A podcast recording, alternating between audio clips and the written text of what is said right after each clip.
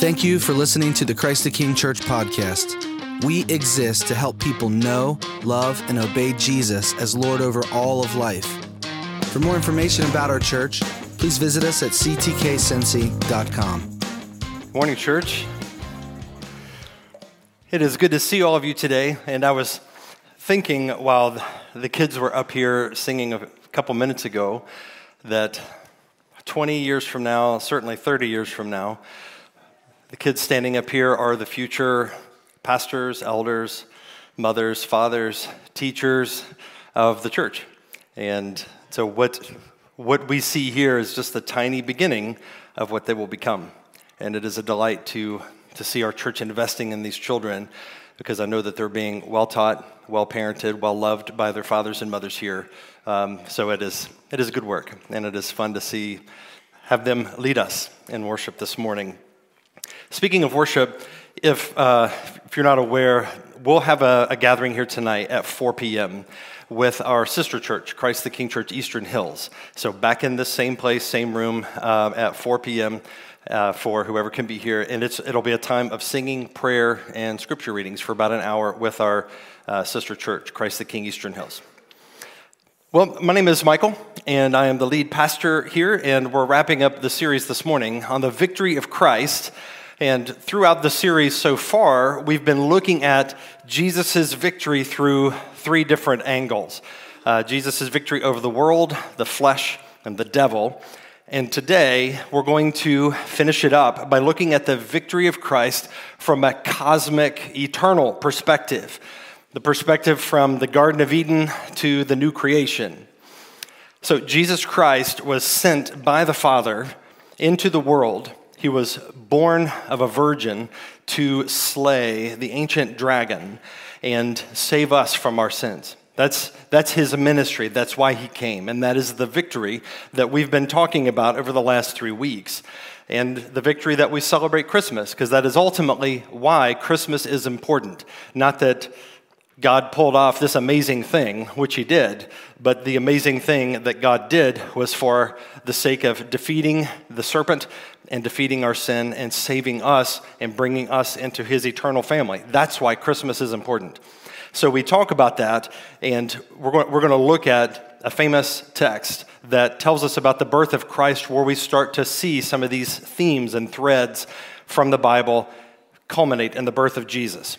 So let's um, let's look, we're going to be in Matthew chapter 1, and we're going to, I want to read to you a few verses here from Matthew chapter 1, but we will look at a couple other texts as well as we go. So let's dig in. Matthew chapter 1, verse 18. Now, the birth of Jesus Christ took place in this way. When his mother Mary had been betrothed to Joseph, before they came together, she was found to be with child from the Holy Spirit. And her husband Joseph, being a just man and unwilling to put her to shame, resolved to divorce her quietly. But as he considered these things, behold, an angel of the Lord appeared to him in a dream, saying, Joseph, son of David, do not fear to take Mary as your wife, for that which is conceived in her is from the Holy Spirit. She will bear a son, and you shall call his name Jesus, for he will save his people from their sins. I'll read that again. She will bear a son, and you shall call his name Jesus, for he will save his people from their sins. All this took place to fulfill what the Lord had spoken by the prophet. Behold, the virgin shall conceive and bear a son, and they shall call his name Emmanuel, which means God with us. When Joseph woke from sleep, he did as the angel of the Lord commanded him. He took his wife, but knew her not until she had given birth to a son, and he called his name Jesus. This is God's word. I want to zoom in on a couple of verses in particular verses 21 through 23, um, which talks about how what happened with Mary is a fulfillment of what was spoken of by prophecy. specifically the prophecy of Isaiah. But Isaiah's prophecy was actually embedded from an earlier prophecy, which is all the way back in the Garden of Eden, all the way back at the beginning. So that's where we want to start. We want to start with where this prophecy originated. So the Garden of Eden was like a temple, and God's original vision was for the whole earth to be this garden temple, where all the earth would be a dwelling place for God with his people that were uh, created in his image. And there was this global civilization of worshipers that were committed to God, to God in, uh, with, without sin or any stain of rebellion. And Adam and Eve, being the first pair, ruled over this garden temple as king and queen. And the Garden of Eden then was the focal point of, of God's vision of this planet being a, a, an earth filled with worshipers.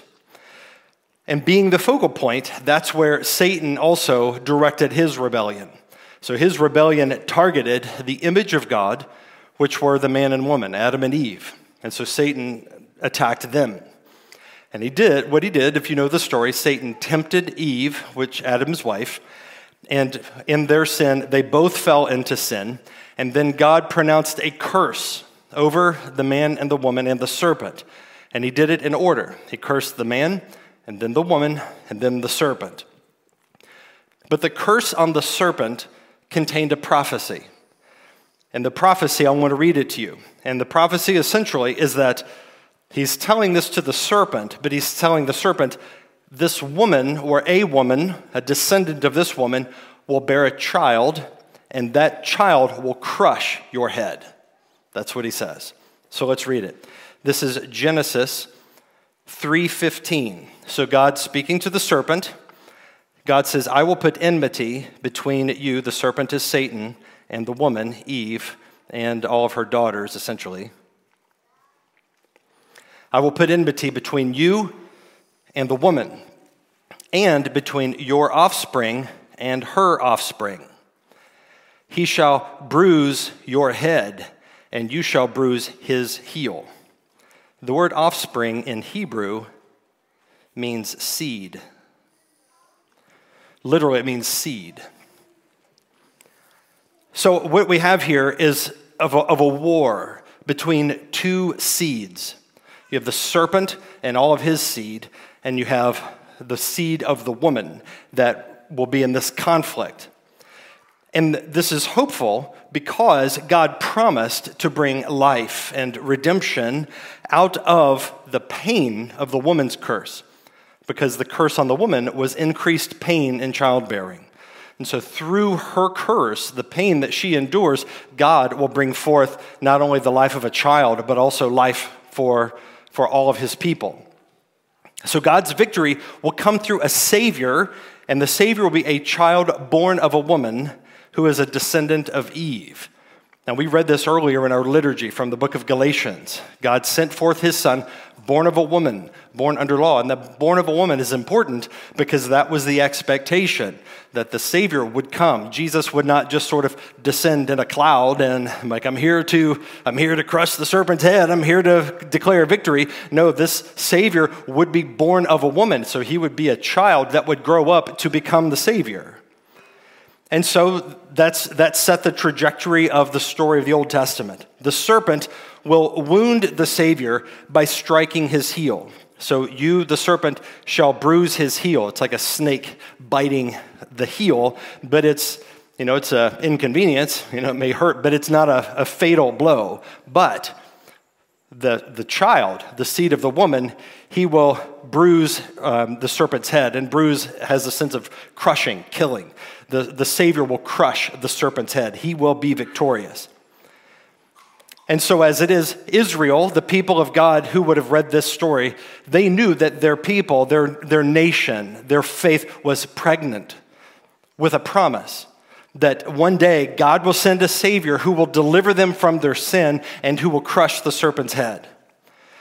Now, that sense of anticipation is hardwired in to the biblical story. From the very beginning in the book of Genesis, from the very third chapter, this promise that was declared It, it, it creates this anticipation of what God will do. It's a promise that God will fulfill. And since Satan's defeat would come through a child born of a woman, Satan declares war against the children of Israel, the woman, her seed, the, the offspring of, of God's people. And that's where Satan would always direct his attack. And there's two ways to do that. One, you prevent the child from ever being born, or two, when a child is born, you kill them while they're young and vulnerable and they can't defend themselves. And you see this story play out. You see um, Pharaoh just maniacally ordering the execution of all the Hebrew boys in the book of Exodus. You see Herod mimicking the actions of Pharaoh whenever, um, in the, the very beginning, around the time of Jesus' is born, he was um, ordering for all the, all the boys of Israel to be murdered. And so there's this, this sense that the serpent is attacking the seed of the woman whenever there is a particular anticipation that the Savior might come. And so the original Savior in the Old Testament would have been Moses, who was not the full fulfillment, the, the final fulfillment, but was a type of the Savior to come. Pharaoh attacked the Hebrew boys. And then Jesus, who was the fulfillment, the actual seed, the one who was to come, Satan did the same thing. He ran the same play. He tried to wipe out and eliminate all the boys that would have qualified. But of course, God took them away and, and protected them. Nevertheless, you have this story that is woven throughout. This action is happening. So there's, there's the things that we see in our life and the things that we see happening in Scripture, the story. And the action that is taking place that we see is, is the foreground action for us. It's God's dealings with his people, God dealing with their sin and exposing their need for a Savior. But then there's background action that's sort of off stage. It's, it's out of our view, and we don't always know exactly what's happening, but we are told that it is happening. And that background action is this cosmic, eternal struggle, this conflict between the serpent's seed, him and his offspring, and the seed of the woman, which is God's people through whom God would bring his Savior. So, even though God's ultimate victory is declared, prophesied, and certain, there's a lot of action between the promise and the fulfillment. So then, the whole story of the Bible, all the people, all the drama, all the characters, all the action, is a theater upon which this cosmic conflict is playing out. So, the cosmic conflict that God is engaged with, with the serpent, is playing out in our daily lives and in the daily lives of the people that are in the Bible. So that's the unseen realm where we don't know exactly what's happening because we don't have access to that. God does not tell us that, but we know by faith it's happening. So there's this conflict between the serpent and the Savior that has been playing out ever since the garden. So the serpent, in some way, is going to try to either destroy entirely or simply delay the fulfillment of the prophecy, the promise that God will do. Satan is trying to to refute God's actions, to prevent the fulfillment from coming. But God has declared this is what he will do. So this, the outcome is certain, but Satan is playing for time. So that's from the, from the Garden of Eden. Now, if we were to fast forward, and we're skipping over a whole bunch of history, I want to plop back down into about 700 BC. 700 BC, which is before the time of Christ. That's what BC stands for, before Christ. Um, and then this is the prophecy from Isaiah, which Matthew quoted, and we read that a moment ago. So, this is a prophetic word that Isaiah spoke where he pulls on this thread a little further. So, here's what Isaiah says Therefore, the Lord himself will give you a sign. Behold, the virgin shall conceive and bear a son, and shall call his name Emmanuel. Matthew quoted that prophecy that we read earlier in Matthew chapter 1, the Christmas story, right? But he quoted this prophecy that occurred some 700 or so years before, beforehand, but it is picking up on the themes that were already embedded in the story of God's people from the garden, from Genesis. So originally, when Isaiah spoke this in 700 and so BC, it was referring to events in his day regarding a military threat that was posed against God's people of Israel.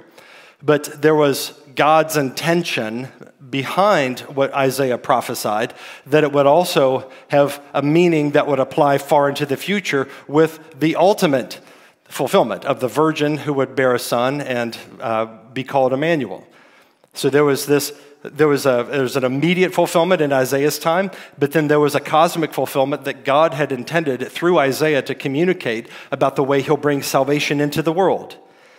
And so that is the seed of the woman. That's what Isaiah is talking about, or that God is speaking of, the ultimate fulfillment. The seed of the woman who is fulfilled by Jesus Christ, who is the Messiah and the Son of God. So the seed of woman is Jesus Christ. That's what, that's what we're, we learn from this prophecy here. The serpent will strike his heel, but he will crush the serpent's head. That's what Jesus does. Now, the fact that Mary is a virgin is important because all humans are sinful. All men and all women are sinful. And we're all in sin because our father, we're all in Adam, we're all descended from Adam. And so, Adam, our father, was a sinful man. And so, we are all in Adam. And because Adam was a sinful man and we're all in Adam, that means we all are subject to death, and Satan is the Lord of death. That's his domain. So, everybody belongs to the serpent. That is everyone's natural state. They belong to the dragon, they belong to Satan, unless they are rescued. And that's why Jesus Christ came. But Jesus himself was not descended from Adam. His, he does not have an earthly father, he has a heavenly father because he was conceived by the Holy Spirit, and thus Jesus is free from sin. And the oldest traditions attest to this fact. So if you know the Apostles' Creed, the line in the Apostles' Creed that goes back to um, the fourth century, or I don't remember the date of the Apostles' Creed, but it says, He was conceived by the Holy Ghost and born of the Virgin Mary. So it goes back all the way, and it's, it's written in Scripture, but also attested from the earliest traditions of the church that Mary was a virgin, that she was not, Jesus was not born because of her husband's impregnating her, but she was pregnant because the Holy Spirit overshadowed her and she conceived. So, we, in theology, we would say Jesus has a dual nature. He has a human nature, which is he is like us in every way, yet without sin. And he also has a divine nature. He is fully God in every way. And in every way that God is God, Jesus is God. So he has a dual nature, fully human, fully divine.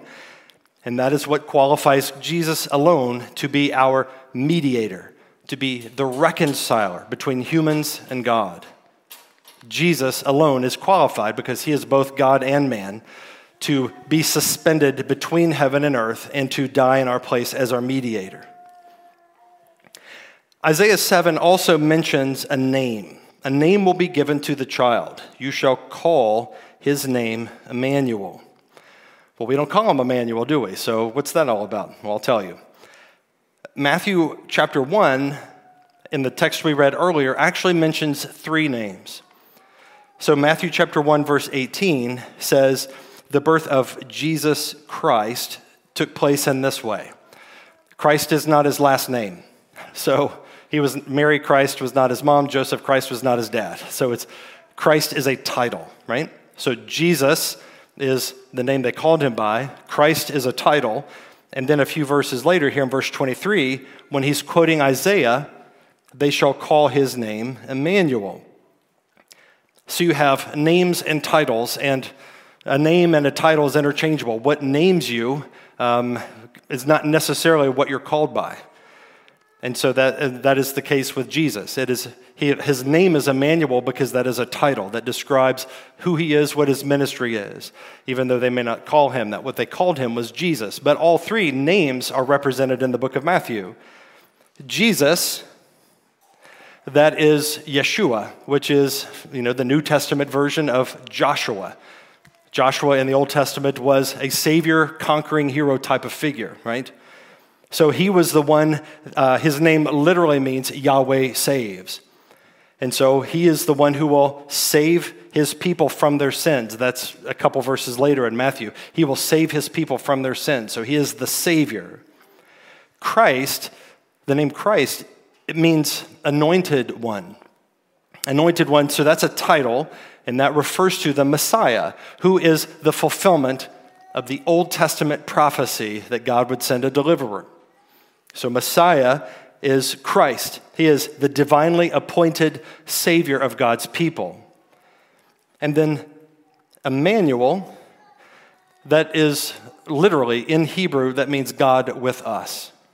Immanu means with us, El means God. Emmanuel, El, God with us. That is also a title because that indicates who he is. This baby, and that's, that's the mind blowing mystery that is so wonderful and fascinating to think about that a little child could be God in the flesh. We can't figure that out, it'll break your brain. But that is, that is what we believe, and it's a mystery that is higher than what we can comprehend. So, Jesus is what they called him. Christ is a title for the Messiah. And Emmanuel is also a title for his role. It's God with us. Now, there's one more text I want to show you. And this text tells us the same story once again, this time after the fact. So it's after it's happened, and it is a from a cosmic perspective, a divine perspective and it comes from the book of Revelation, chapter 12. Revelation 12 pulls these different themes together and it depicts the woman giving birth to her seed and then also the serpent who is identified as a dragon. It's all the same, um, different names for the devil. But it's, it's on a compressed timeline to show us the birth of the Savior and also the victory of the Savior, all in a single snapshot that John sees in the book of Revelation. So we see simultaneously the birth of the Son and the victory of the Son. Here we go. So this is there's a lot of extra um, images in Revelation that might be confusing. So I've just selected a, the verses that are most relevant here. Revelation 12 verses 1 and 2. A great sign appeared in heaven. You remember from the book of Isaiah? He said, God will give you a sign. So here is another sign. This sign appears in heaven. So John is seeing this heavenly vision. A woman clothed with the sun, with the moon under her feet, and a crown, and, a, and on her head a crown of 12 stars. Don't get distracted by those details. Those are, I think, references to um, how the alignment of the stars and the constellations that they would have recognized depict the story that he's telling. But he's talking about the real story of Mary. So he sees a woman, and she's, she's clothed in, in honor, being depicted in the, you know, these astronomical, is that the right word? Astronomical sort of things happening in the heavenlies, okay? She was pregnant and was crying out in birth pains and the agony of giving birth.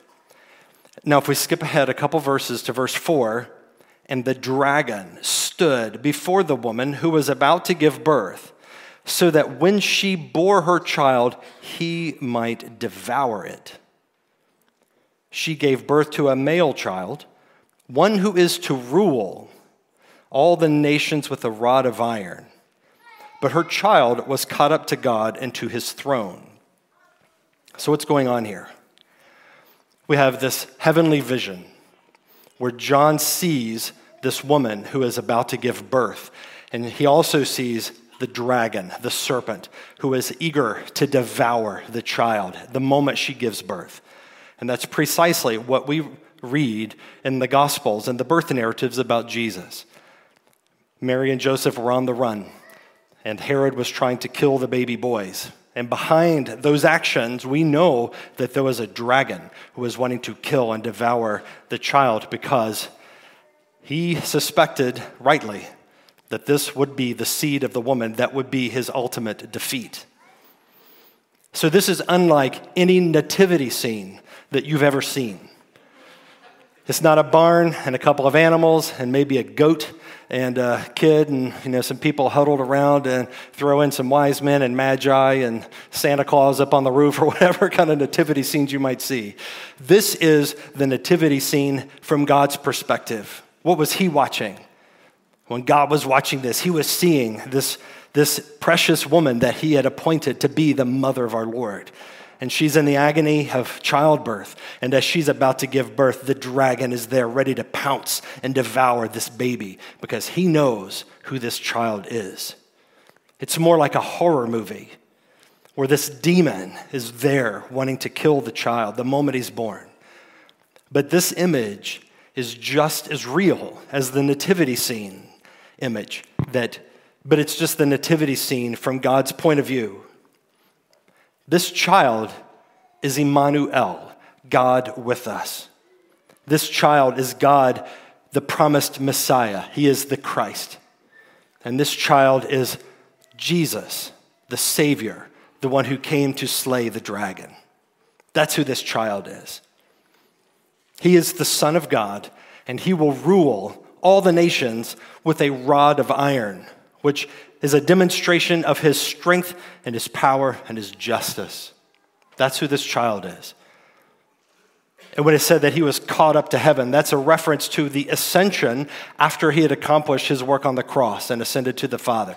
So he had did everything that he set out to do, and then he was caught up to heaven victorious. And Satan is now left to you know, squirm in the rubble and pick up the pieces and try to figure out his next move after Christ had decisively outwitted him and won the victory in his resurrection. And in fact, the vision of Revelation 12 goes on to describe the dragon's defeat. He was thrown down along with his angels. And so we see this birth of the Son and the victory of the Son over the serpent all in the same image. That's why he came. Jesus is the fulfillment of the prophecy from Genesis 3. He is the seed of woman. He is the man born of a virgin, born under law, to redeem those under the law so that we might become children of God. That's who he is. And he overthrew the dragon's rule. That's what we celebrate at Christmas. Yes, kids are cute. Trees are pretty. If you're into eggnog, maybe eggnog tastes good, or whatever your traditions are. And traditions are good. Traditions are, they create an environment, an aura, uh, associations of smells and memories and, and sights and, and feelings. But all of those things should point us to the dragon slayer baby king who overcame the devil. That's what, that's what we celebrate. We're celebrating the birth of a Savior who crushed the serpent's head. So I want to conclude this sermon. I've got one application point, and that is simply to receive the gift that Jesus has wrapped for you. Receive the gift of salvation. As we talked about earlier, every human being who's ever been born belongs to the serpent unless they've been rescued by the Redeemer. But Adam is your father. You were born in sin. I was born in sin. We all were born in sin. Thus, we all were born in Adam, and we were all born under Satan's domain, and we're subject to death, which physically everyone will do. And that's why we need a Savior to rescue us from the dominion of darkness. And actually, the book of Colossians uses that exact language. He has rescued us or transferred us from the domain of darkness and transferred us into the kingdom of his beloved Son. That's exactly what Jesus has done for us, but that does not automatically just apply. There is a response that we make by faith to the invitation of, of Christ, the gospel message. The best way to celebrate Christmas is to honor the purpose of his coming, and that is to receive him by faith. Jesus Christ came to save people from their sins, to rescue them from the dragon, and adopt them into his family as sons and daughters by faith. And by faith is how you receive it. You, receive, you are saved by faith. Our faith in Christ is what, is what saves us from our sins because we believe in Jesus, who is the dragon slayer, the serpent killer. He is the one. So we, we, we, we place our faith in Christ and we believe in Him. And in so doing, we receive the salvation that He has given to us.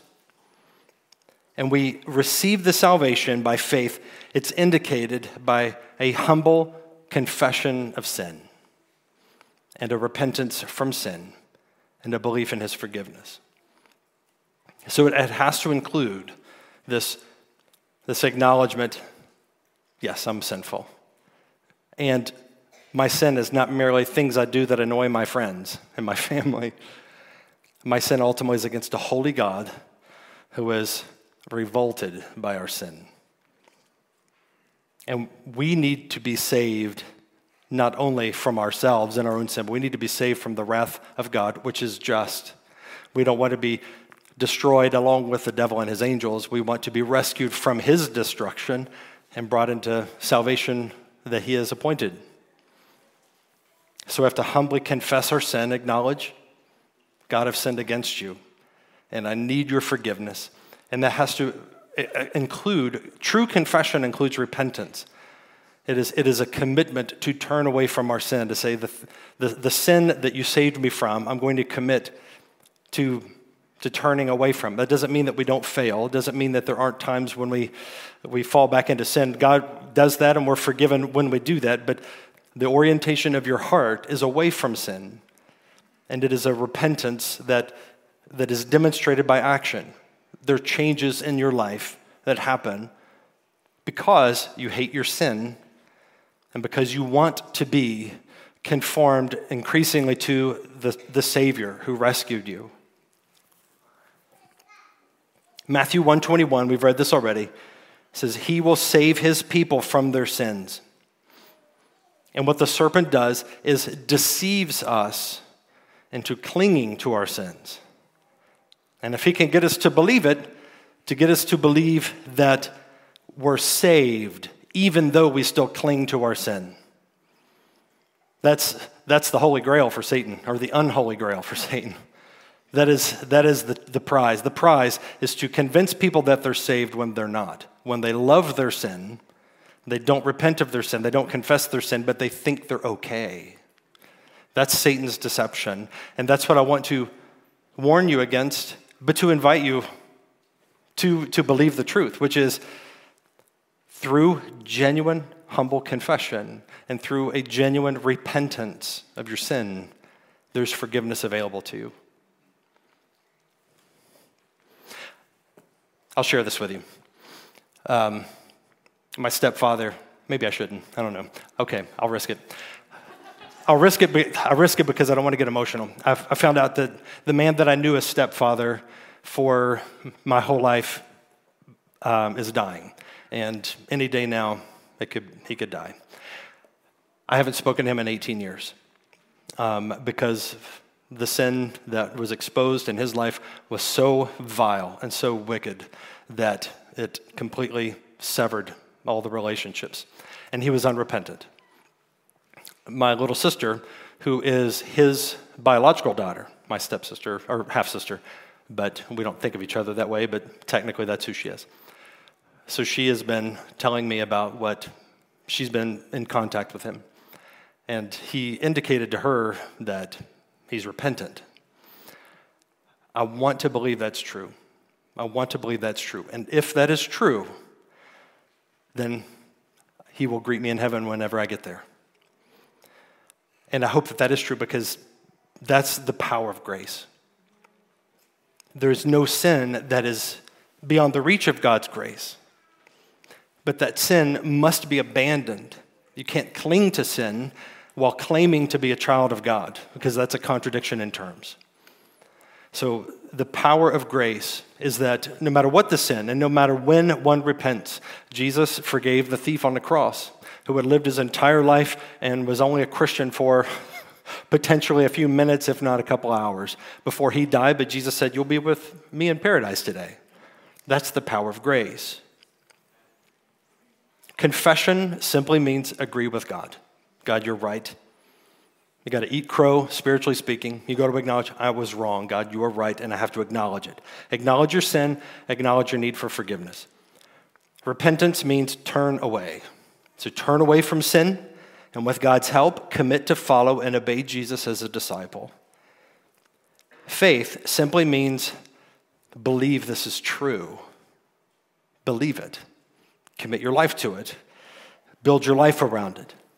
Believe that this is true and God will keep his word and he will forgive your sin. And you can have the freedom, the peace of mind, knowing that you are forgiven and that you are washed clean and that God truly sees you as acceptable in his sight because not how good you are, but because you are clothed in the righteousness of his son.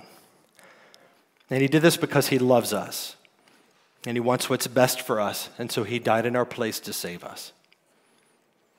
So his victory that he won, that was promised in the garden, repeatedly prophesied through the Bible, and accomplished in Jesus Christ, that victory is available to all of us. Most of us in this room, that's why we're here, as we celebrate it and we worship him in light of our salvation. But some of you, you might be on the other side of that. You belong to the serpent, and I want you to experience the salvation that Jesus came to provide. And so we honor the Christ child at Christmas time through humble ref- confession, repentance of sin, and obedient faith. Let's pray. We thank you, our Lord God, for sending your Son, Jesus Christ, precious and dear to you, to be the atoning sacrifice for our sin, so that we who believe would not perish, but have eternal life. Lord, I pray even now, and the saints in this room can join with me in prayer for my former stepfather, for his salvation. I pray, Lord, that he will truly repent and believe in Jesus and receive salvation. But Lord, I pray for anyone here also that is in the same position, Lord. I pray that you will grant repentance and faith to them. They will humble themselves and will turn and believe. Thank you. And we give you all the glory. In the name of the Father, and the Son, and the Holy Spirit. Amen.